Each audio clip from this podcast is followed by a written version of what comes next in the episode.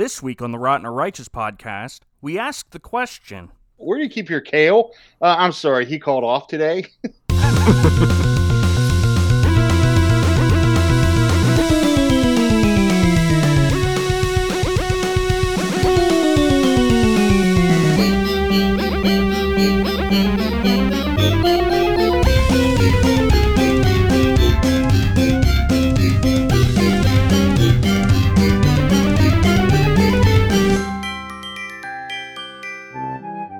and welcome back to Rotten or Righteous, the only podcast that is hosted by three dirty fish slappers. With me today, Hold up. That's good. That's Have you ever good. slapped anybody with a fish? no, but I really I've want to now. to. This would be the place to do it. I can just go grab a fish out of the ocean and smack somebody. I think I'm gonna try Hey. that today. I want to slap somebody with a fish, with a chicken leg, a turkey leg, and a turkey wing now. I feel like the fish would be the most satisfying though. Depends on how floppy the fish. Oh, I is. know. No, I disagree. I want a good frozen fish. I want like Like a, a good what? a 50 pound frozen halibut. It's just as That would well have be- a baseball bat. That would be battery and assault. That would no, it wouldn't would because no it's a because be, it's a funny. fish, and when it melts, it'll go away. It's a perfect murder weapon. Interesting. It'll be Hmm. floppy again. I'm getting fish and icicles confused again. Uh, I promised my shrink I wouldn't do that again. It's... well, listen, Ossifer, there's no way that fish could have killed him. With me today is Luke Taylor, who was a very clumsy kid. And on the 12th day of 12th grade, I'll tell you what he did. He walked into financial aid and fell and broke a bone. They showed him all his bills, and he got a great big college loan. Luke, Luke. I avoided that by going to community college. Along with Luke Taylor, digestion runs very deep in his family. Scott Judge. What runs very deep in my family? Digestion. Digestion. Oh, digest. I thought you said congestion. that too. Hey, And- did you hear? There's a recent study actually that says diarrhea is hereditary. Seems to- what? Yeah, diarrhea is hereditary. It seems to be running in the genes.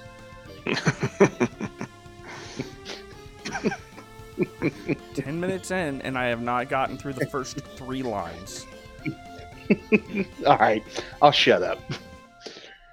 This movie begins. Um, sorry, I should probably tell you what movie we're watching. Uh, this week, what year is it? 2001. Yeah. This week we watched the. This week we, this week we watched the 2001 children's animated film Jonah, a VeggieTales movie. The movie begins with Bob the Tomato driving down a rural road trying to find the ever elusive Route 59. The other passengers in the car are Dad and Junior Asparagus, a baby carrot named and a baby carrot named Laura. You see, Laura won a backstage pass to meet Twippo, and while the others will get to go and see the concert, only Laura gets to meet him, and it's a fact that she rubs in Junior's face. Poor Bob is trying to drive and navigate uh, the map alone as Dad, Laura, and Junior uh, are singing some of Twippo's greatest hits. Dad is also the guitar accom- accom- ac- the, the feller that plays the guitar. And he is accidentally bashing Bob's brains in with the neck of his instrument. Bob is understandably irritated as he's driving down a rural road looking for the road that will take them to the concert venue. And distracted, the tomato doesn't see a family of porcupines crossing the road. But don't you worry, that mama porcupine was apparently a sniper in the Porcupine Marine Corps, and she winds up and fires several quills that puncture the two front tires of the van carrying our vegetable friends. Bob swerves off the road and narrowly misses hitting a tree and a house, but he does hit a rather large pair of underpants hanging on a clothesline. This was actually helpful, as the car was heading straight towards a river, but the clothesline stopped them from diving into the water just in time. I have a lot of questions so far. Yes, sir. Physics, you know. Well, it's not even that. I don't care about the physics. I'm trying to figure out in the in the Veggie Tales world.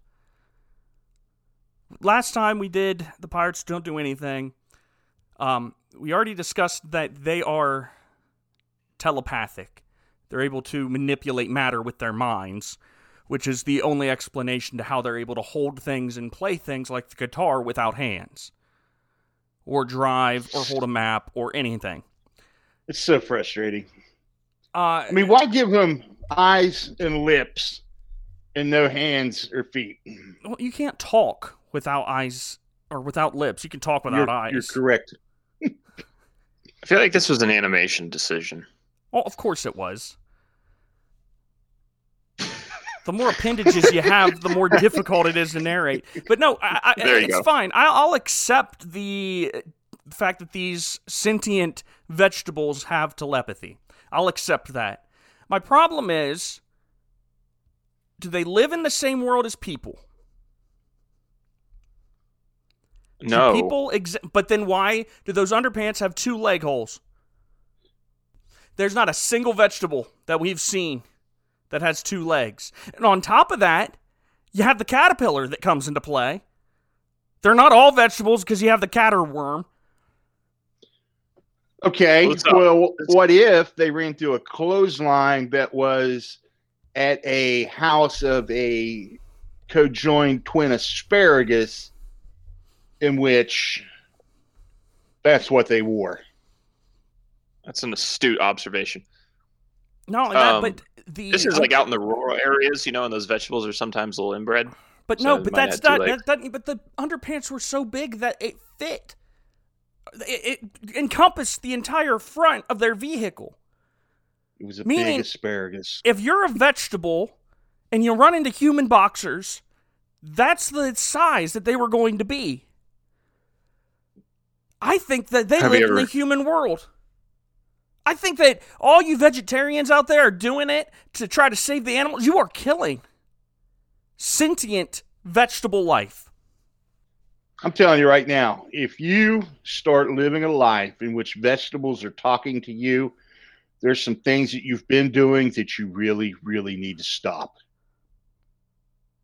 Like drugs. In case you didn't know. My maters start talking to me. I got some other things going on. So, anyways, they're stopped before they get in, tossed into this river. But in the chaos, Laura's backstage pass flies out the window. And this is a fact that Junior just delights in because, in his mind, Laura is getting what she deserves for being a braggart. Yeah. There's no love your neighbor as yourself in these scenes. As they get out of the car, Bob is immediately sniped uh, by another porcupine quill as an angry mama porcupine nods approvingly at her son, who is uh, aiming his behind at the tomato from behind a log. I just looked it up. Porcupines cannot shoot their quills. I know, but it's In the still a- movies, they can. It's still a fun trope. Okay, that's your problem. That's where you're gonna li- draw your line of disbelief. We've been talking for 20 minutes about uh, sentient tomatoes talking and playing guitar. You never once said, "I just looked it up. Tomatoes can't play guitar." Uh, you know, no, because they they tried to tie in the real world, and that porcupine's a lie. Yeah, you know what? Caterpillars can't talk, and Ninevites didn't really slap people with fish. Uh, you Hold know up. We don't know that. It's- they were They may land- have. They were a landlocked culture. That'd be some salty, They dry fish they were hitting each other with. They speared people and stuck them on sticks. So yeah, they exactly. I would not be surprised. I'm just happy that that didn't make it into this kid's me- movie. You just have a bunch of shish kebabs lining the gates of Nineveh. I would have appreciated that. That would actually been pretty funny. then Junior notices that in the distance there's a building with a large neon sign that says Sifu, which the gang assumes is like tofu, but saltier. Turns out they were wrong, as a neon D illuminates the sky and they realize they're standing in front of a seafood restaurant.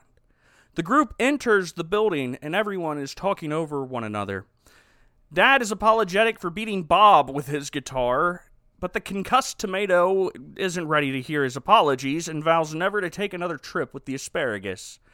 Dad is even more sorry that they'll be late to the concert and will miss Twippo's Bald Bunny song, It's Which my he be- favorite. which he begins to sing I'm a bald bunny, ain't got no fur. No fur. I'm a bald bunny, burr, burr, burr.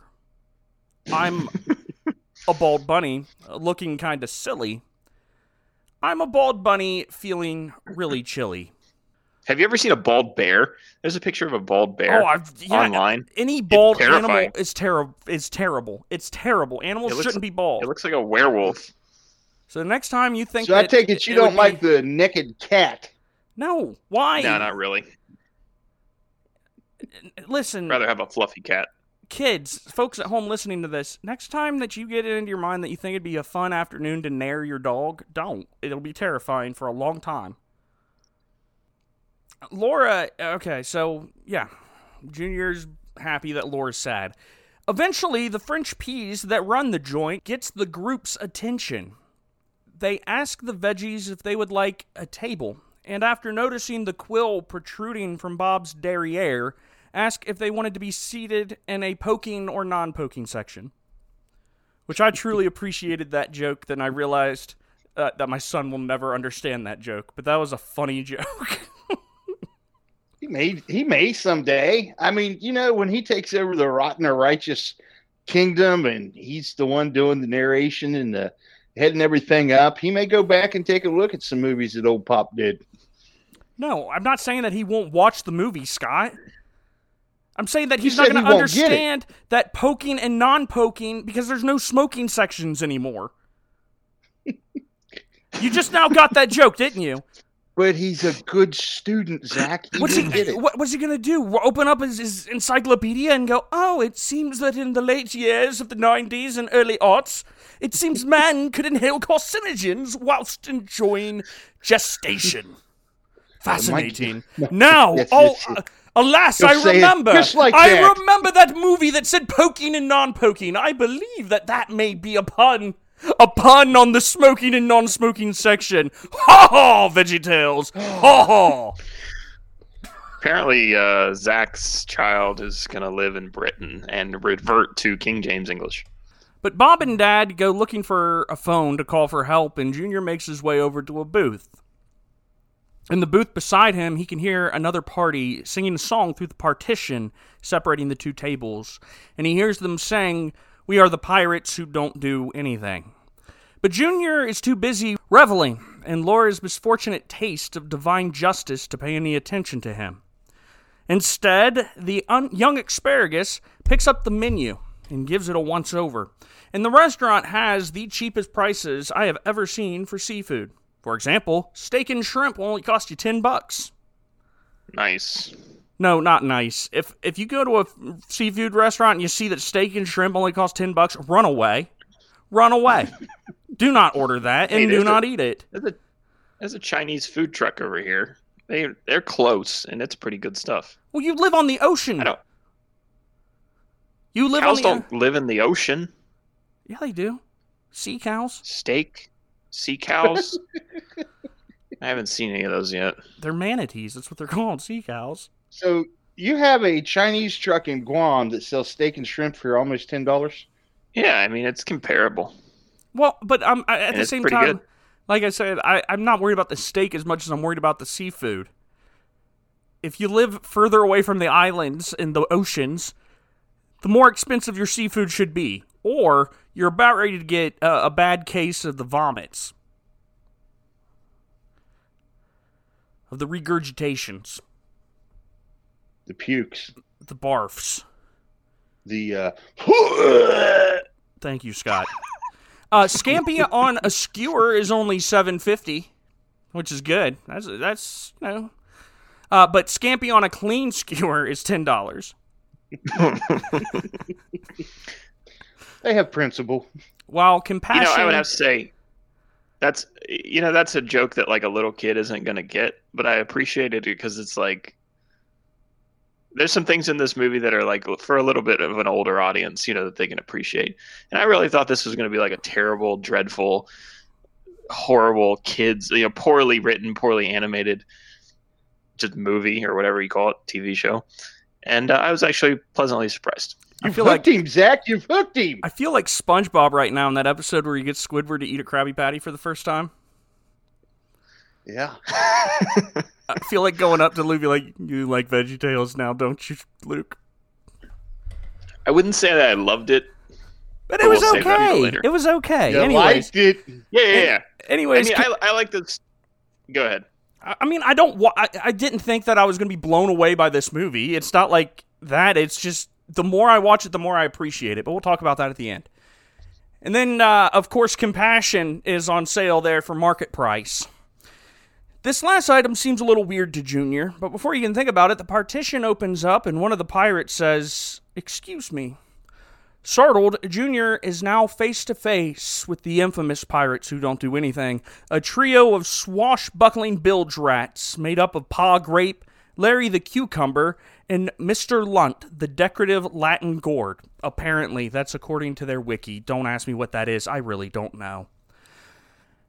The pirates tell Junior that they overheard the young asparagus being mean to the baby carrot and suggests that the prepubescent vegetable find some compassion and maybe some scampi. Junior, the sentences I am saying right now, the words You know, that are every- all three coming of us out make of it my- a goal. all three of us should make it a goal within the next week to go someplace and order order some scampi and compassion. Uh, Junior asks what compassion is, to which Paul Grape says, Well, compassion is when you see someone that needs help and you want to help them. And then they offer to tell Junior a story to help illustrate what compassion is. And Junior is interested. And so Paul begins. Before we start, kids, if you're at a restaurant and the partition next to your booth slides open and a bunch of strange men in pirate garb ask if you want to hear a story, the answer is no. Are you kidding me? If any pirates ever ask me if I want to hear a story, I'm saying yes. Yeah, you're an adult man. And which is fine. You you can hold your own against some pirates. You know, I'm really kind of mixed on this because it's not like they ask you for candy if you want candy, and they're dressed as pirates. I'm I'm not gonna. No, I, I it, it, it seems fairly obvious to me that in today's day and age, year 2021, if a pirate comes up to you and be like, "Are you wanting to hear a story?" You run the other way. Zach's always giving out this parenting and like children advice on this show, and I just disagree with all of it. And I love that the only person that does disagree with it is the only one on this show that does not have children Uh, maybe or I a might some job. children somewhere. You don't have children or a job. Well, you had to go there. I feel like yeah, I feel like that was slightly irrelevant, but he tossed it in for good measure. You know, I, I, you know, I know I'm 50, but if I had a pirate come up to me and said, "You want to hear a story, matey?" Oh, yeah, I do. Absolutely, I no, do. Scott, I want you to commit and do your best pirate. I- that was it. That's as No, come on, come on. You know what pirates sound like. Aye, aye, matey. That's just you saying "aye, aye, matey." There's a Pirates Cove down here. It's uh, it's like a restaurant. Mhm. Jack's Pirate, Co- Jeff's Pirate Cove. And Because uh, when I think dresses up like- pirates, I think Jeff.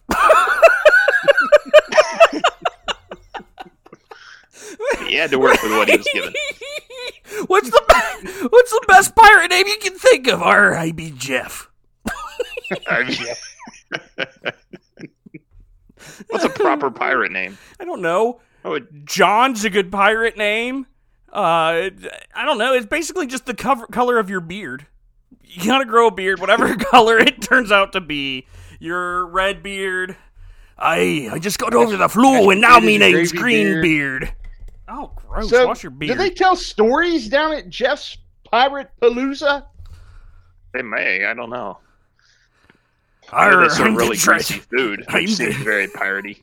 I'm Yeah. the dread pirate Jeff. Look out. You're like, no, you're not. Shut Aye! You better listen to me. I'm going to take your booty. What's your name, sir? Jeff. Get back on your ship. Just go away. I'm. Just- I, Just no. stop. Nobody named Jeff is going to pirate me out of anything. Go away.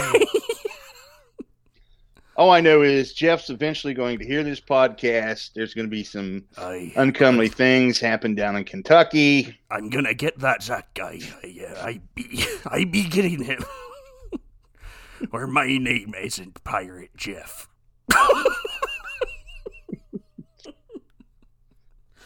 Great, Zach. Look at you. Now you're offending Pirate Jeff. Ah, I can't get through one Hey, you week know what? without offending somebody new. The good news is this is the first time we've offended a pirate. Good. That's true. Okay. So, these pirates uh, offer to tell Junior's story. And, uh, you know, the. Paul Grape starts out by saying, you know, we, we call ourselves the Pirates Don't Do Anything, but that's not entirely accurate. And Mr. Lunt chimes in and says, yeah, remember when we did that one thing with that one guy? And so the movie begins. Uh, we're taken back uh, to a marketplace of an ancient Israeli town. The pirates are sitting at the local snack bar where they're being cut off by the owner of the bar, Mr. Nezzer, for unpaid ta- for an unpaid tab. This really bums them out because that means they cannot buy any more Mr. Twisty's twisted cheese curls. And if they can't do That that. Exactly. And if they can't do that, then they cannot find the golden ticket that is hidden in the packages and win the Mr. Twisty's Twisted Cheese Curl sweepstakes. And that sweepstakes, if they won it, it'd change their lives. Mr. Nezzer suggests that the pirates get jobs so that they can afford to buy more snacks. But the only marketable skill they have are playing lawn darts, ping pong, and croquet. which are three very admirable admirable skills. Hey, do you suppose that's how pirates actually lose their eye? No, actually- darts. No, that's not. uh, Pirates. Most pirates that wore eye patches didn't lose an eye. They did it for. Um, they did it to have a tactical advantage. You see, when you would go and board a ship, you would start fighting on the deck of the ship, and then you would transition to under uh, uh, under the deck and in the cabins and whatnot, which is dark. And so, if you have an eye patch over one of your eyes, then when you go into the dark place, you can switch it over, and then you can fight with night vision. One eye's already adjusted to the dark. I've heard that, theory, and I just I just don't know. I mean, how long does it take your eyes to adjust to the dark? About Not five. bad. No, it takes like ten minutes for it to fully adjust. Hold up, that's a legitimate theory. No, that's I've- a legitimate. Yeah, it is. Yeah. Wow. You think I'm just making stuff up over here? I did, really, Pirate yeah. Jeff told me that fact. If you only have one eye, your depth perception is off, so you're going to get stabbed aboard or above deck, and you're going to make it to the bottom. I don't know. Well, I know this. I'm going to buy an eye patch so I can test your theory out. Now I just need to find a pirate ship. Anywho, short on cash, an opportunity rides into town on the back of cam- or on the back of a camel. It was none other than Jonah, riding on the back of his trusty dromedary, Reginald. Reginald. The people of the town were in awe of being in the presence of a prophet. As Paul Grape narrates the scene, now Jonah was a prophet of God, which means he was one of the very special people God used to deliver messages to Israel. He was kind of like the mailman, except his letters came straight from God. We learn that Jonah loves his job. He loved bringing his people messages from the Almighty. Today, Jonah had a message of divine encouragement, which he read off of a scroll in a song, which was just. I laughed throughout this entire song, knowing you know a little bit of the Old Testament and and whatnot. There was a lot of nice little nods in there. Do not fight. Do not cheat. Wash your hands before you eat. There is nothing quite as sweet a message from the Lord. Be a friend, say your prayers. Heaven loves a heart that cares. That is why I've come to share a message from the Lord. And if you follow God's commands, there'll be peace throughout the land. You'll live long and happy lives with your sheep, your kids, your wives. Don't eat pork. Don't eat bats. Don't eat beetles, flies, or gnats. Stay away from all of that. a message from the Lord. And as he sings that last line, he's beside three food stands n- named leg of pork, uh, bat on a stick, and bug burgers. And after hearing Jonah sing those things, they all quickly change their signs, and two of them turn into a bagel stand, and one starts selling Joppa Java. Clever. I enjoyed that. There's a lot of really witty stuff that's in there. And I appreciated the wash your hands too. I mean, we think of the whole Pharisee thing when we get to the New Testament. I just, it was neat. There were definitely some. Uh, they had a show that they had a little bit more of a surface level of the Old Testament understanding Yeah. of it. Well, do what's right. Don't provoke. Put four tassels on your cloak. Do not laugh. It's not a joke. A message from the Lord. Then my favorite line in the whole song was uh, after Jonah goes, Don't do drugs, stay in school. A town person says, This is quite a lot of rules. I, I just got done studying Galatians and it made me laugh. I was like, Oh, bet Paul put that in there from last week. Uh, then Jonah says, Follow them and you're no fool, a message from the Lord. And again, I don't have a problem with any of those things he said in the song. It was pretty it was pretty good. Agreed.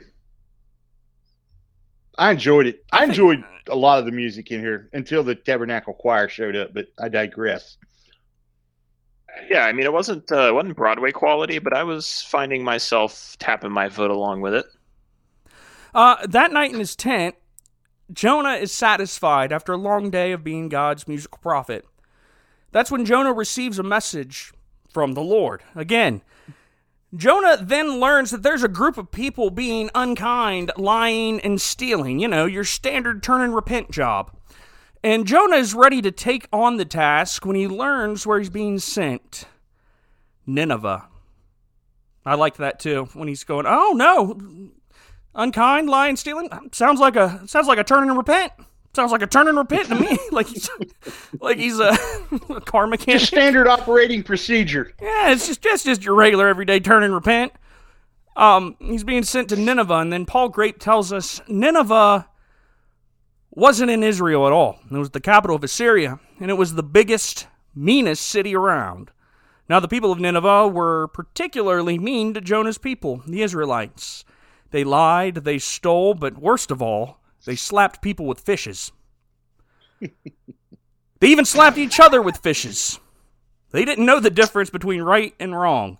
The Ninevites were so mean, in fact, that most Israelites, including Jonah, wished God would just wipe Nineveh off the face of the earth. Needless to say, Jonah was shocked that God would want him to deliver a message there. As a matter of fact, Jonah assumes that God had made a mistake and decides that he will not go to that awful fish slapping place. I like that too. I mean, you're in a kids movie, you can't you can't go and be like, here's what we learned historically of all the horrors that Nineveh uh, committed over the years. I mean, I, I appreciated what they did here. I like the Yeah. parallels they were using for a lot of the more grislier details they could have put in.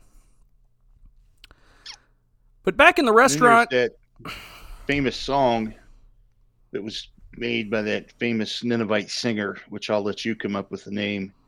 Is slapping you with a fish is wrong. I don't want to be right. I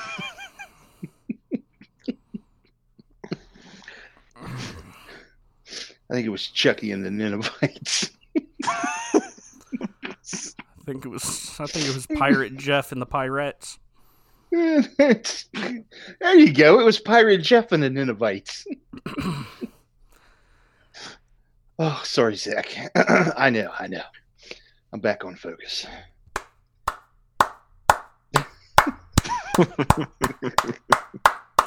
There we have it, folks. Scott's one stupid comment that I allow left left in the final cut. No, no, that- that is not a Congratulations, stupid Scott. comment.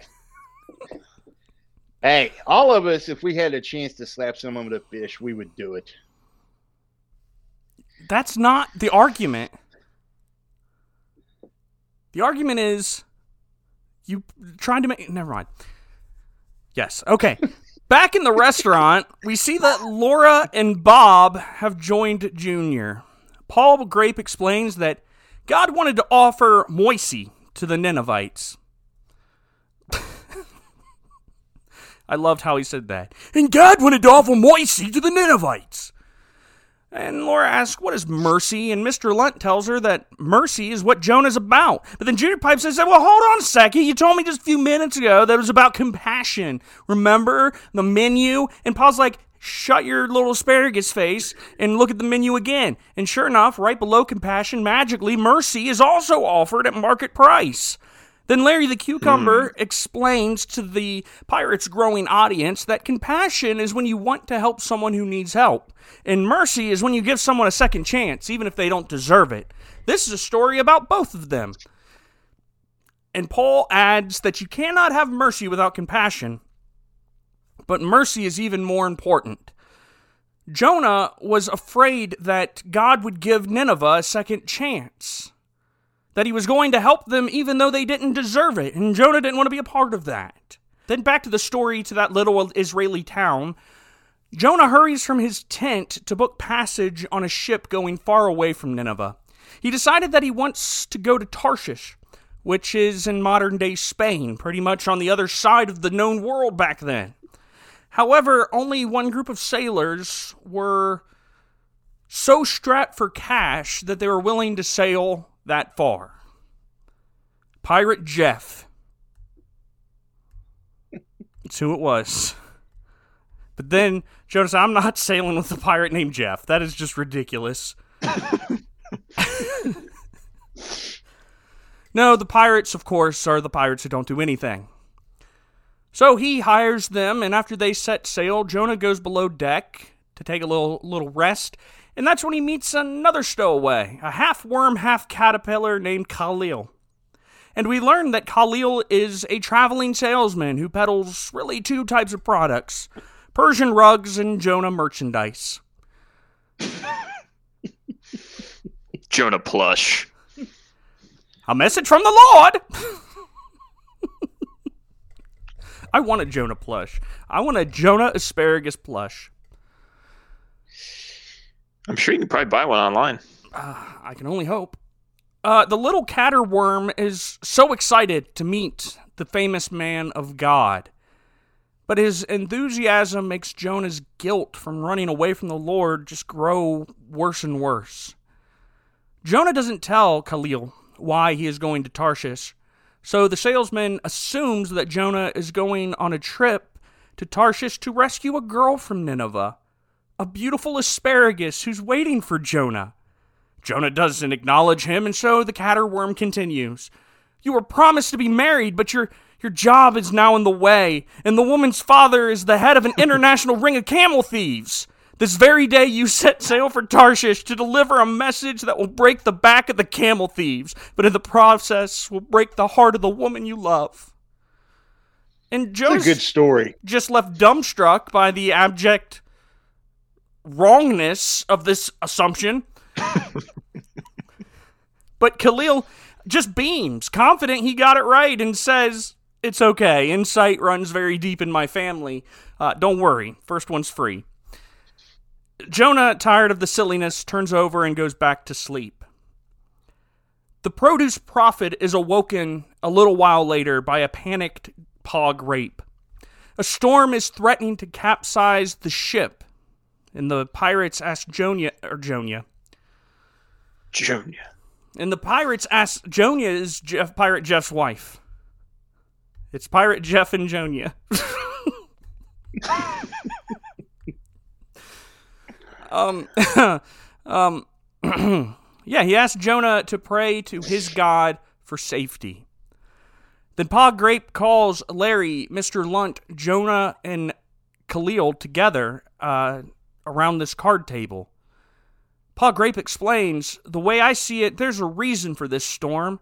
Somebody up there is really upset with somebody down here, and it's not going to let up until we know who that somebody is. Could be any one of us, but we won't know for sure until we figure it out scientifically. All right, men, go fish. Loser takes a swim. and this begins the most intense go fish montage I am sure I will ever see in my life. or ever want to see in your uh, life. Cards are flying, matches are being made until only Khalil and Jonah are left holding cards. And Khalil ends up having two matches for whales, which means Jonah lost the match. Which, by the way, you're writing a kids' movie again. This is genius for casting lots. This is a Yeah, that's pretty good. this is a genius comparison to teach kids the idea of casting lots. Go Fish is the ultimate game of chance, and casting lots is chance, except when God is involved. It was a very, it was very good. Scott, I feel like you disagree. right on deck in the middle of the storm. well, they cast lots in the middle of the storm. Yep. Do you, do you disagree with this? You you, you seem like this Oh, no. bugged you. No, no. I agree with you 100%. You're thinking about Pirate Jeff and Jonia, aren't you? I am. And the Ninevites who sang the song, if slapping with you, uh, with, if slapping you with a fish is wrong, I don't want to be right. So, yeah, Jonah lost the match, and to his credit, Jonah admits right away that the storm was his fault, saying, I'm a Hebrew and I worship the Lord, the God of heaven, who made the sea and the land, and I'm running away from him. He told me to go to Nineveh, but I didn't listen. You know, I, I just don't like those people. To which Mr. Lunt responds, Ooh, fish slappers.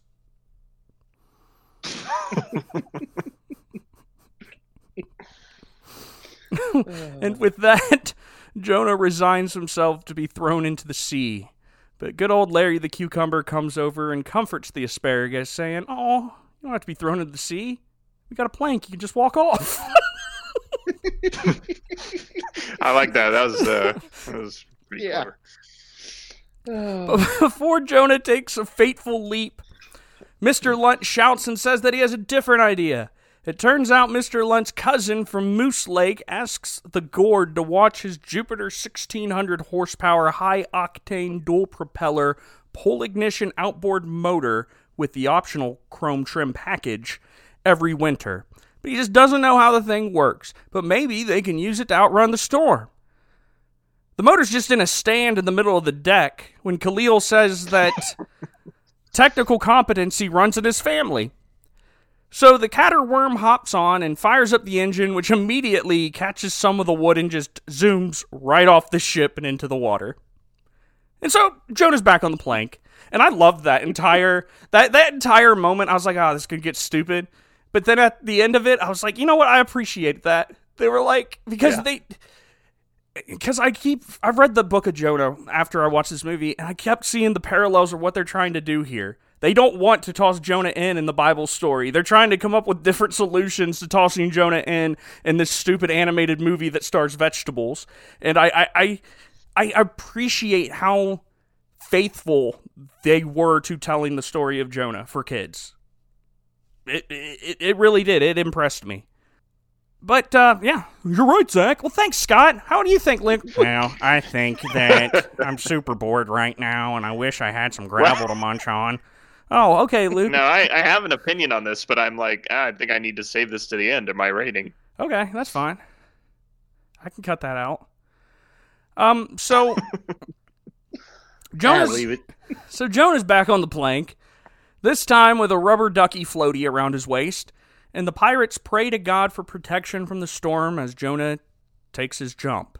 Immediately, the storm stops, and it turns into a beautiful sunny day. Jonah's left bobbing in the water, and the pirates decide to use the ship's life preserver to pull him back in. Larry tosses the ring, which lands perfectly over Jonah. But before they can pull the asparagus to safety, a giant whale emerges from the deep and swallows Jonah whole. The pirates It's soon. a very giant whale. I mean, not really when you think of how small an asparagus is, but Uh, that might be true. the pirates soon realize that uh, they made a mistake because the ship is now attached to the whale via the rope tied to the life preserver. Pa Grape Because that orders. didn't break. Pa Grape orders the other two to man the cannon as they begin to shoot every lawn game that they have on the boat at the whale, because that's pretty much all they have on this boat are cheese curls and lawn games. Uh, the first two shots miss. But then they find a bowling ball, which Khalil was using for shelter following the embarrassing motor incident. And the ball is fired through the air as the whale does his best Free Willy impersonation and leaps out of the water, catching the ball in his open mouth. When he opens his mouth, the life preserver is freed and the ship is no longer attached to the whale. Inside the whale, a depressed Jonah is sitting in the cavernous belly of the aquatic beast when Khalil makes his presence known. The optimistic caterworm tries to cheer up Jonah, while also trying to think of how the two can get to Nineveh. Jonah tells the worm that it's hopeless, that they're just going to be digested. But Khalil says, Don't you worry about that. He knows about digestion because digestion runs very deep in his family.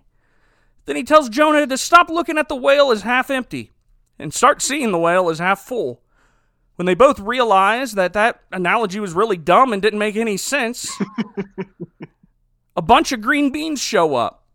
It turns out that they are angels, and the angelic Harlem Tabernacle Choir sings a song about how God is giving Jonah a second chance.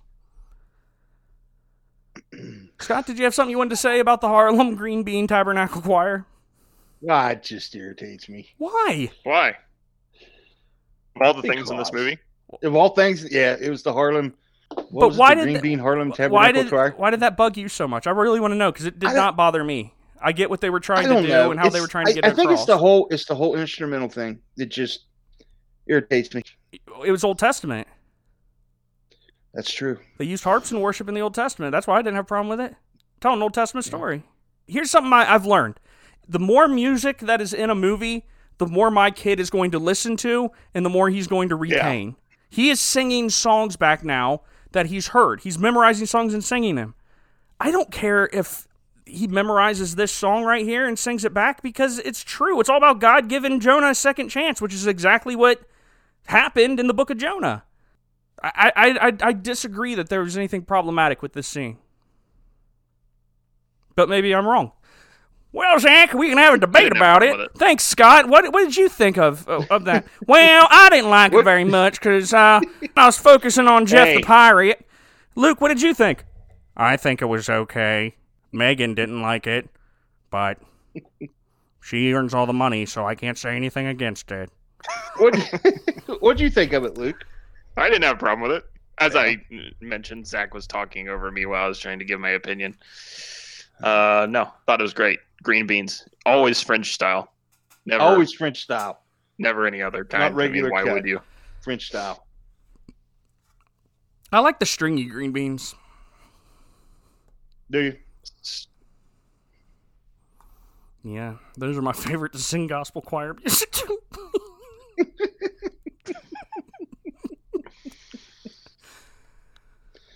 Oh shoot. Um, but back at the restaurant, we see that all the vegetables are giving Pa Grape and his story their full attention. And Pa tells his audience that from inside the whale, Jonah prayed and asked God to forgive him for not obeying. He told God that if he got another chance, he would go to Nineveh, even though he didn't like those people very much. And three days later, that whale boips up Jonah and he says boip. Boips. He boips up Oh, Jonah. mercy. He boips up Jonah and Khalil right on the dry land. God gave Jonah a second chance. On the shore, Jonah is immediately found by Reginald, and Jonah, Khalil, and the camel make their way to Nineveh. At the gate, Jonah is turned away by the guards and is about to give up because the guards just don't want him to come in because he's not from around here. And uh, then he hears Pa Grape call to him. You see, the pirates used the money that Jonah paid them to buy 1,458 bags of Mr. Twisty's Twisted Cheese Curls. and in bag number 497, they ended up winning the grand prize.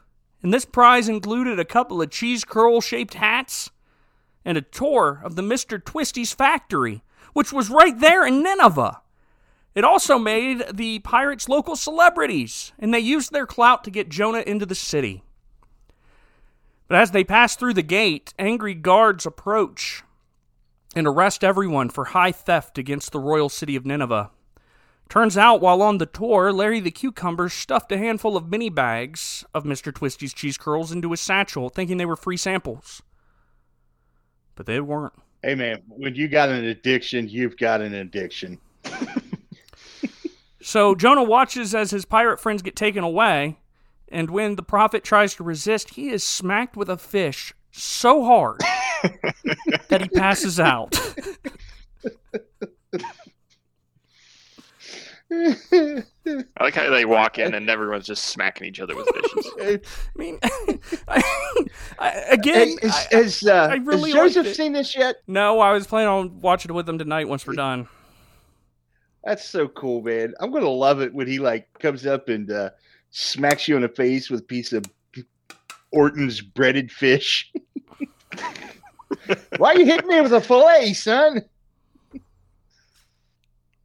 I, I, the, the only thing the kid eats right now is uh, is uh, Vienna sausage, so I don't have to worry about that for a while. Dude, that kid pounds like three cans of Vienna sausage by himself throughout the day. Yeah. When he, I mean, he keeps them in like a little stacked pyramid. It's just whenever he's playing, he gets bored. He just walks over, grabs one, shoves it in his gob, goes back to play for a little bit. When he's out of sausage, he's like, "Dad, Dad, hey, hey, Paul Paul. hey, hey, Dad, Dad, about a sausage. Get me some." Hey, have you tried him on spam yet? No, because I love my con, my son. Oh, you love your So son. you, so you let Okay. him be in sausages. no, I haven't Don't tried do- him on spam. I'm a I'm a I'm- Christian. I'm pretty sure spam. No one should start spam. It's like a terrible addiction. Like everyone eats Spam. spam here, and it's just terrible. Or treat. Make him some fried treat. No, What's what's treat? It's it's kind of like spam. Here's the crazy thing: ah. you can buy Gerber, like bait my first sausages, like they come in little glass jars. There's Vienna sausages in jars. They'll sell those things for like two fifty a jar. Wow. You can go get Hormels for fifty cents. That's what I'm saying. And you don't have to get plain when You can get uh, the well, they got barbecue. I they keep, got I keep, I keep my son alive on a dollar fifty a day. a day. oh, I'm telling you, it's coming. He's going to smack you with a fillet of fish. My favorite thing is, is right now Joseph is drinking what he calls rainbow milk. It's his new favorite thing in the world, rainbow milk. Here's what rainbow milk Okay. is: you put his milk in one of those plastic disposable toss and go sippy cups. He then goes and gets all the clean sippy cups out of the cupboard, and then puts that full milk on top. So that way he has 16 cups of milk of all different colors stacked up, and he drinks out of it. He calls that his rainbow milk. If he Yep. if he drops it, I have to give it a kiss to make it feel better. You have to give him That's a Vienna weird. sausage and he's fine. Yeah, my son is odd. He's very weird. I gave him some hand sanitizer the other day. He rubbed it on his belly. Say I'm surprised, but I'm not surprised at all. Yeah, and then later on that night, he also grabbed a handful of hand sanitizer and licked it. And then he made faces for like 15 minutes because it was gross. And I'm like, yeah, you dummy, don't eat it. He's like, ugh, dad. I'm like, I, it wasn't food. I didn't offer that And to you to eat. he knows, he's talking to tomatoes. Okay, so Jonah gets the taste smacked out of his mouth with some fish, and he passes out. And he comes to in an arena, and he realizes that he, Khalil, and the pirates are tied to posts. And on top of each post is a massive and intimidating metal fish being held in place by rope.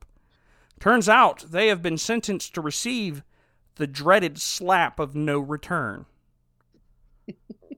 Some, I think that's like how three different women broke up with me. The dreaded That's- slap of no return. So they're tied up to this uh, slap of no return machine. Demonstrating what this slap is, a guard draws a face on an inanimate pumpkin and places it below a fish, or below the fish. Uh, and then he cuts the rope, and the fish falls down, and this just demolishes this autumnal gourd. It's terrifying. Uh, Pumpkin seeds go everywhere. First question. This this I have so many questions. First of all, are the vegetables immortal? Because the pirates who don't do anything were also the pirates that were with Jonah, and in the modern day, were the ones telling this story. Good question. Good question. Second of all, how can they have plant life like a pumpkin that is not animated to demonstrate what this fish is going to do. I wondered that. I mean, why why couldn't the pumpkin have some lips so he could talk? Because then it would make it a lot sadder, a lot more sad Yeah. when the fish swung down. I mean, I know why he couldn't have arms and legs because it'd just be stupid. So after watching this destruction of the pumpkin, Jonah and the pirates just start crying like babies. And I know that because Khalil asks, Why are you guys crying like babies? Because he's tied to Jonah's back and can't see anything. And the prophet asks a legitimate question Why in the world does Nineveh take snacks so seriously? And that's when the king of Nineveh enters the arena a giant squash named King Twistomer, who's also known as Mr. Twisty, the mascot and owner of the Cheese Curl Empire. But before the I don't believe that a squash could make something delicious because squash is disgusting. Even the name, squash, shouldn't be eaten. thank you, Luke, for that astute assessment. Welcome. Before the king can give the official order of execution, Jonah asks for the right to say some last words, a request the king allows. Jonah explains that he cannot be guilty of stealing the snacks because when it happened, he was in a whale. This gets the king's attention because Jonah is clearly not dead. The prophet then explains that he was spared and given a second chance to give Nineveh a divine warning. And after a brief moment, Jonah remembers God's words to stop it! Stop cheating. Just stop it. Stop lying. And especially stop slapping people with fishes, or this entire city will be destroyed. A message from the Lord. Which reminded me of the best YouTube video that has ever been made in the entire world. I know Scott's seen it. Luke, you ever see that video of the honest uh, minister? No. He, he gets up. Oh yes, yes, yes. I have. Is that the? Is that? It's like a real clip, right? No. No, it's this Oh. skit this guy's doing where he comes up with his Bible and he's like, today's lesson will be from comes from the book of Proverbs.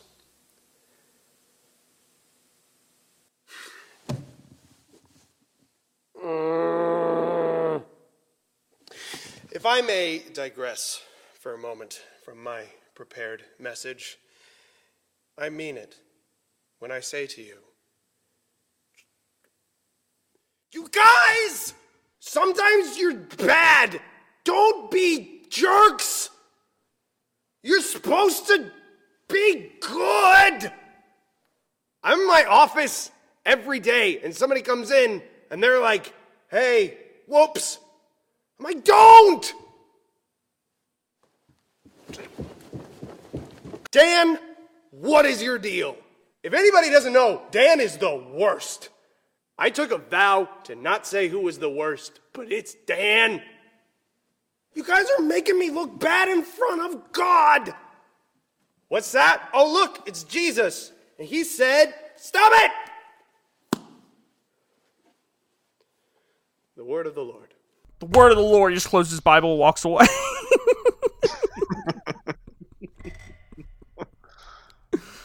uh, so yeah, just basically stop. And you know what? Jonah's words upset the king, and Twistomer orders everyone in the city to pray to God and give up their evil ways and their violence and throw away their fishes, and maybe God would give them a second chance.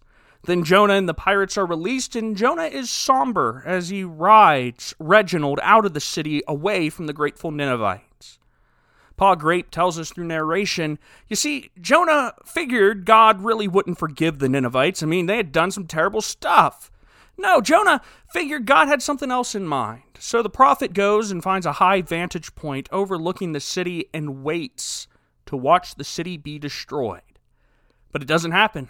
So Jonah keeps waiting. Or after a while of nothing happening, we see that God is still compassionate towards Jonah. And because it was a hot day, God causes a, a leaf or a weed or a tree or a plant to grow from the ground and, and shade Noah. But after more watching, just waiting for uh, uh, Nineveh to be destroyed, this plant suddenly just crashes to the ground. You see, Khalil got hungry and he ate the plant. Well, a small stem nonetheless. And this causes Jonah to go into a melodramatic fit as he mourns the plant. Then Khalil, this little, little caterworm, has just had enough of Jonah's nonsense. And he says, Would you look at yourself? You care more about that weed than about all those people in Nineveh. Why are you here now? Instead of back in the belly of the whale. Because God is compassionate. He wanted to help you, and because He is merciful, and He gave you a second chance. Has it ever occurred to you that maybe God loves everybody, not just you? That maybe He wants to give everyone a second chance? He saw that those people needed help and they didn't know right from wrong, and He wanted to help them. And that's why He sent you. And when you told them what they were doing was wrong, they said they were sorry. They put down their mackerels and their halibuts. And they asked God for a second chance. And by golly, He gave them one. Don't you see? God wants everyone to have a second chance. And so should we. But Jonah isn't ready to admit that Khalil was right. And, and Jonah just continues to pout and eventually whining, well, if they get a second chance, those fish slappers, well, then it would be better if I were dead. Oh, I wish I were back in that whale. And this causes Khalil to just give up on the prophet. And as the caterworm turns to leave, he says, You're pathetic. You know, patience runs very deep in my family, but not that deep. I'm out of here. I wanted to be big and important just like you. The world doesn't need more people who are big and important. The world needs more people who are nice and compassionate and merciful. That's what I want to be. You can find yourself a new traveling buddy. Goodbye. Oh, And the camel Reginald joins the leaving Khalil, leaving Jonah all alone. Back in the restaurant, Pa Grape declares the end and immediately shuts the divider.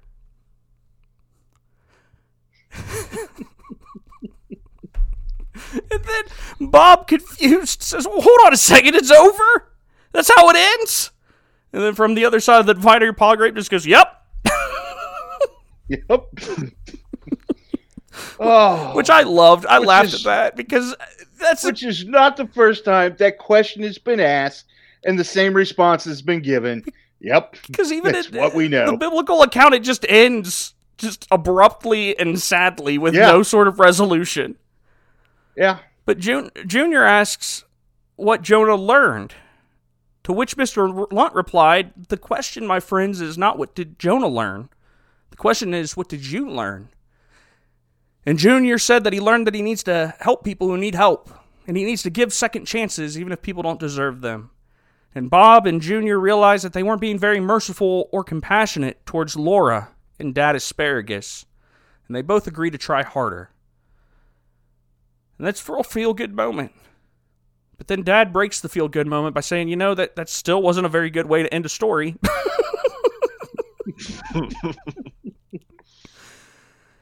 and the others agree, to which Pa Grape retorts, well, what do you want? A big musical number? And everyone agrees, yeah, that'd be great. Uh, then suddenly, Twippo, who is actually Jonah the Asparagus dressed as Elvis, appears. He needs directions to find Route 59.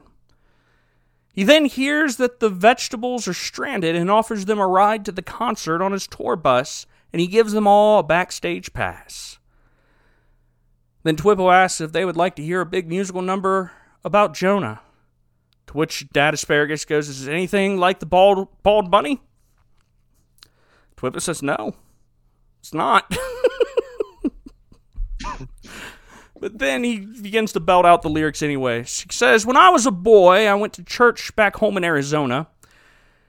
And that was where I heard the tale of a man whose name was Jonah. Now, Jonah was a prophet, but that's not why he remembered. We tell the tale because in a whale, he was nearly dismembered. And that's when the pirates jump in and start singing, Jonah was a prophet. Go ahead, Scott. You're supposed to say ooh, ooh. Oh, ooh, ooh. But he never really sorry, got I it. forgot my line. Sad but true. if you've been watching, you can spot it. Doodly do. He did not get the point. Compassion or compassion and mercy from me to you and you to me, exactly what God wants to see, and yes, that is the point. Then a small caterworm in a maintenance jumpsuit enters with the name Khalil written on his name badge. And he says, I beg your pardon. I hate to break up the party, but who needed a tow? And everyone looks at Khalil, and Twippo goes, Have we met? But Khalil just smiles at the camera. Cut to black. The end. Oh, Jonah was a prophet. Ooh, ooh. Before we give our rating, remember, we use a new system that we've been using since the beginning of this year called the SEPS scale or the Stinky Snake Scale. Basically, SEPS is an acronym that uh, is made up of four categories, each worth 25 points. And the categories are scriptural accuracy, entertainment value, parental control, and should you watch or does it have any merit? And we add up the four totals, which gives us a score out of 100. Then we average those scores together for the movie's final letter grade. Okay, so let's start with Scotty, my boy. Scriptural Woohoo. accuracy. Was the movie scripturally accurate? Very, very scriptural. I really enjoyed this movie. I thought there was a lot of really good things they were trying to portray with Jonah and his feelings, his anger against Nineveh, uh, and certainly him being on the ship, going overboard, uh, in the great mammal. A lot of good stuff that they had there at the end. Uh, his anger toward Nineveh, waiting for uh, God to come and destroy them. Um, I enjoyed it. I gave it a 23. Okay, fair enough. Luke, would you mind telling us what you think about their scriptural accuracy? Scriptural accuracy. I struggled with this one because obviously they change things to make them more childish and under, you know, so kids can understand. But I didn't, I didn't necessarily have a problem with that because I thought, like as we discussed, they did it pretty well. And yeah, of course they add like weird, you know, funny bits to all the events. But like if you're telling a kid's story, you kind of have to do that. And I felt like they were you could definitely tell that they were being true to the biblical narrative. So uh, I gave it a twenty. I thought I thought they did a pretty good job, just telling the Bible story in a way that's relatable to to young people. Right.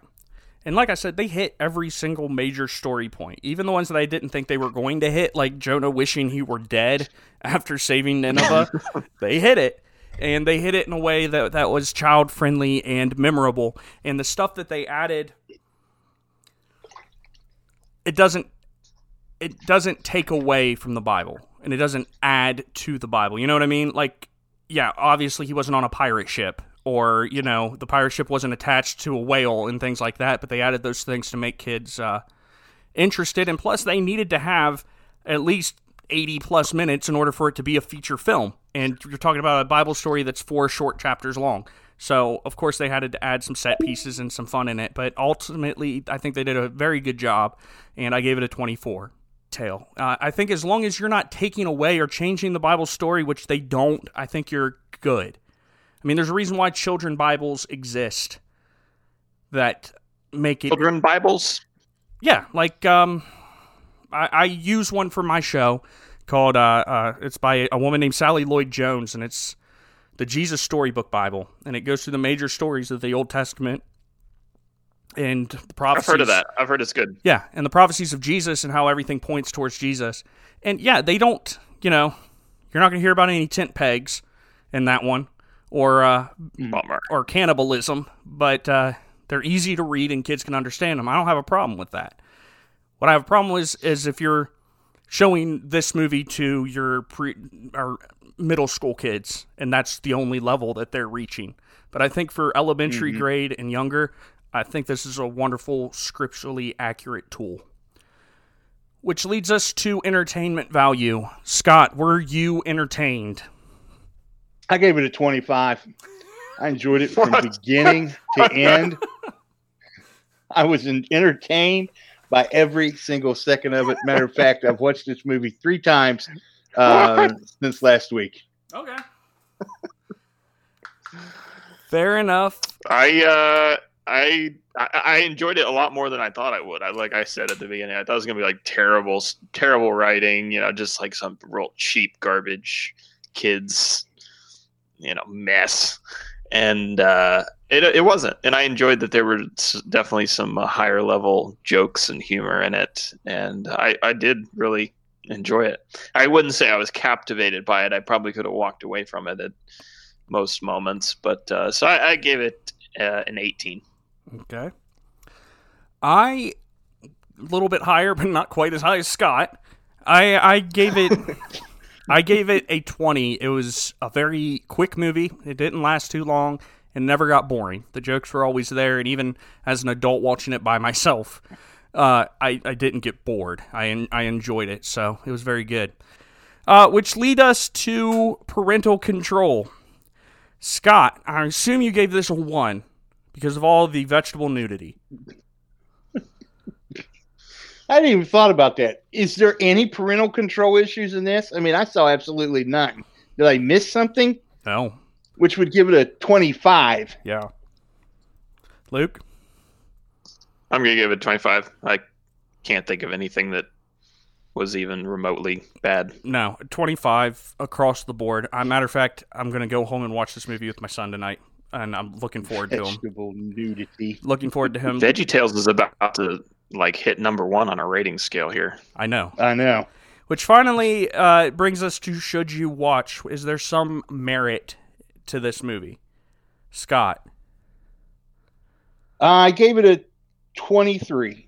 I mean, there's some people that I think would get absolutely no enjoyment out of this, but for the most part, it's a great movie. There's a lot of adults I would encourage to watch this. Not, not seasoned Christians, uh, but kids, uh, as you were talking about elementary age, absolutely, they need to watch it.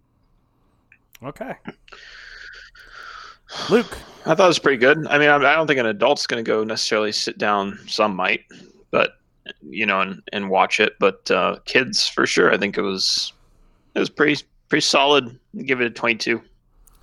All right, and you know, when I was watching this, like I did with a lot of children's entertainment, I think, okay, if I have a bunch of little kids in a church and we want to do fellowship like family movie night or something like that, could I show this and not bore the parents to death and it's still appropriate for the kids?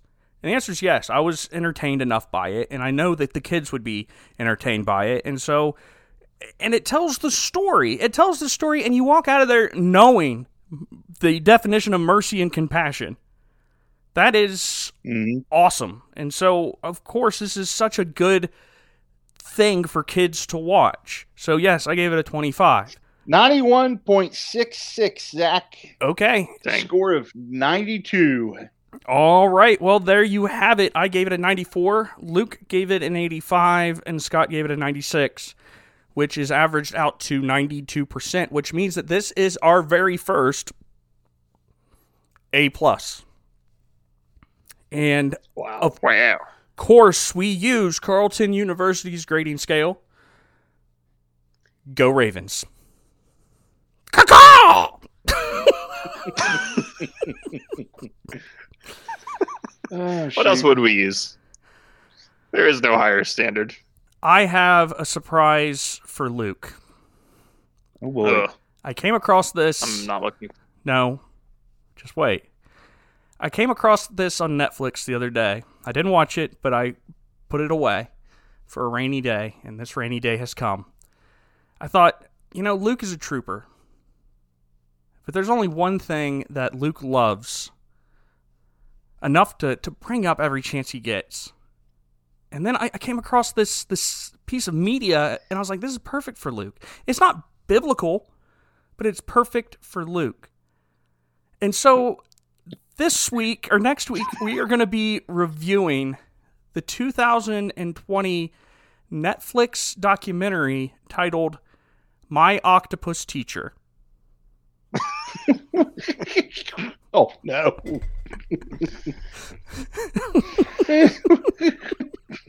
My octopus teacher. I have I have no idea what it's about other than that it was rated like G. Well, that's good. and it has something to do with octopus pusses. So let me uh let me send you guys a trailer here. Oh my.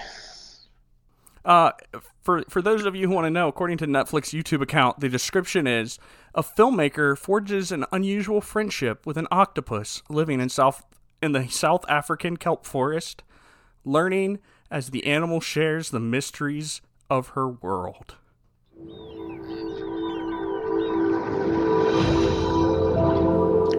I need to go outside and actually find an octopus in the ocean. I I haven't seen one remember the day when it all started, seeing this really strange thing. Whoa! Lot of people say an octopus is like an alien. Whoa! The strange thing is, as you get closer to them, you realize that you're very similar in a lot of ways. That's what I think. Whenever I I lay on the It's a octopus ground. now. hard thing to explain, but sometimes you just get a feeling and you know there's something to this creature that's very That's cool. unusual. There's something to learn here. I had to have a radical change in my life. And the only way I knew to do it was to be in this ocean. I with really her. hope this ends with him getting Then plastic surgery to get crazy tentacles. idea. I just went every day. That's the only way this is going to be successful. But we realize that there's a line that can't be crossed. Now we got a shark. Oh, Did that shark eat his octopus? You start Yep. thinking about your own vulnerability, worried about your family or child. I hadn't been a person that was overly sentimental towards animals before. I realized I was changing. Cuttlefish. My relationship with people, with humans, was changing.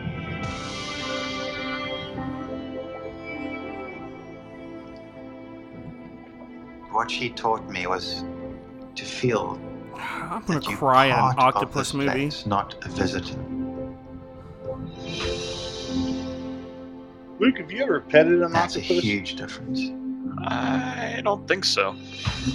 About to go out in the ocean and find one and pet it right now. You know, guys, I'm I I'm I do not regret picking this movie right now. It Okay. looks I it feel looks a little melancholy, to be honest. I, I feel like next week I'm going to have to explain to my psyche uh, during one of our conversations between me and my psyche um, why it is that I am openly weeping at an octopus documentary. All right. Well, there you go. That's going to do it for us here at the Rotten Righteous Show. I'm Zach Geiler. I'm Scott Judge. I'm Luke Taylor. Real quick, uh, one more question. If you could be a vegetable, what vegetable would you be? I would be a tomato. You gonna talk But they about aren't one of those? Or what? What are the big ones called? The big? uh Aren't they called? The, Yeah, I'm going to be a Mr. Stripey. A- No. What's the, what's the big? No, the, plump the beef stripey. tomatoes. You'd be a beef tomato.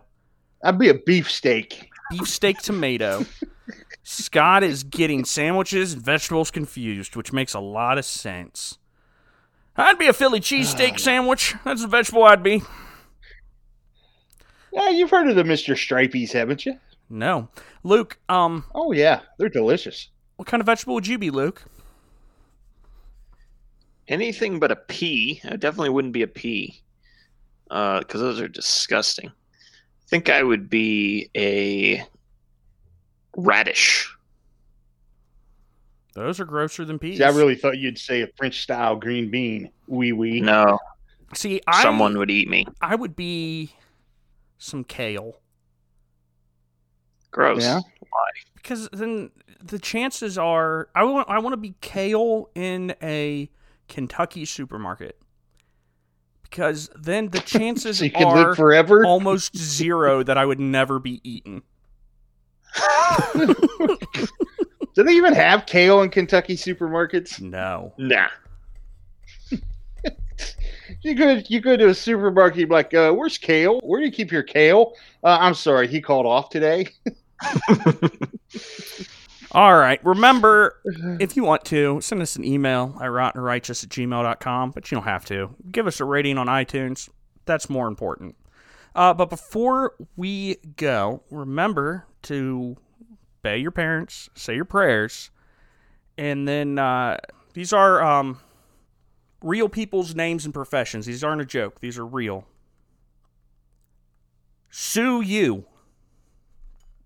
Lawyer, Mm-hmm. Gunner Stickler. Gunner Stickler, Mm-hmm. uh, tank driver. Pediatrician. Gunner Stickler. Les McBurney. Les McBurney. Wasn't he the uh, announcer on WK? He's a firefighter. Larry Sprinkle. Real name of a weather forecaster. Paul Paulus. Paul Polis. Mm-hmm. He was St. Paul's police sergeant. Which I like that. Paul Paulus was St. Paul's police sergeant. Finally, Robin Mahfood.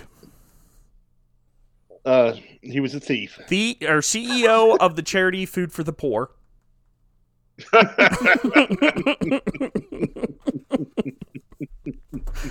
Good night, everybody.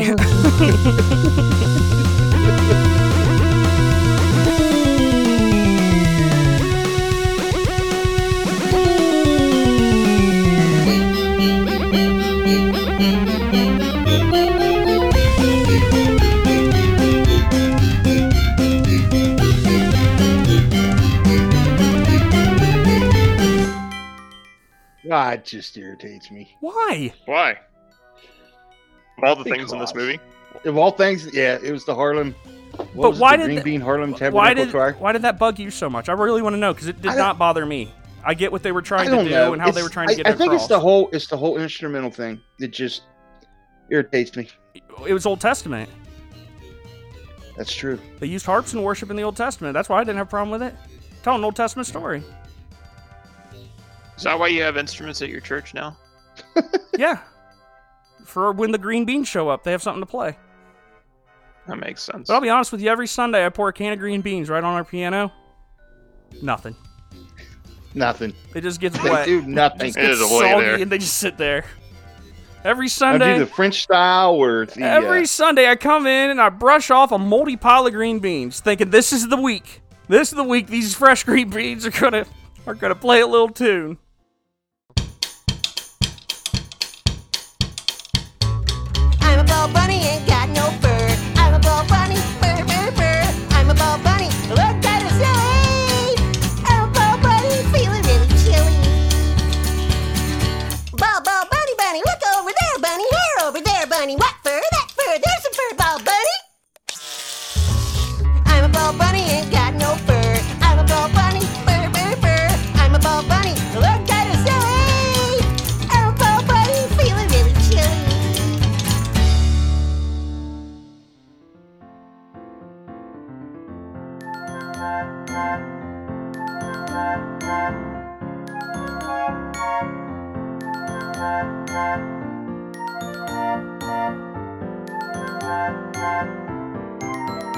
Thank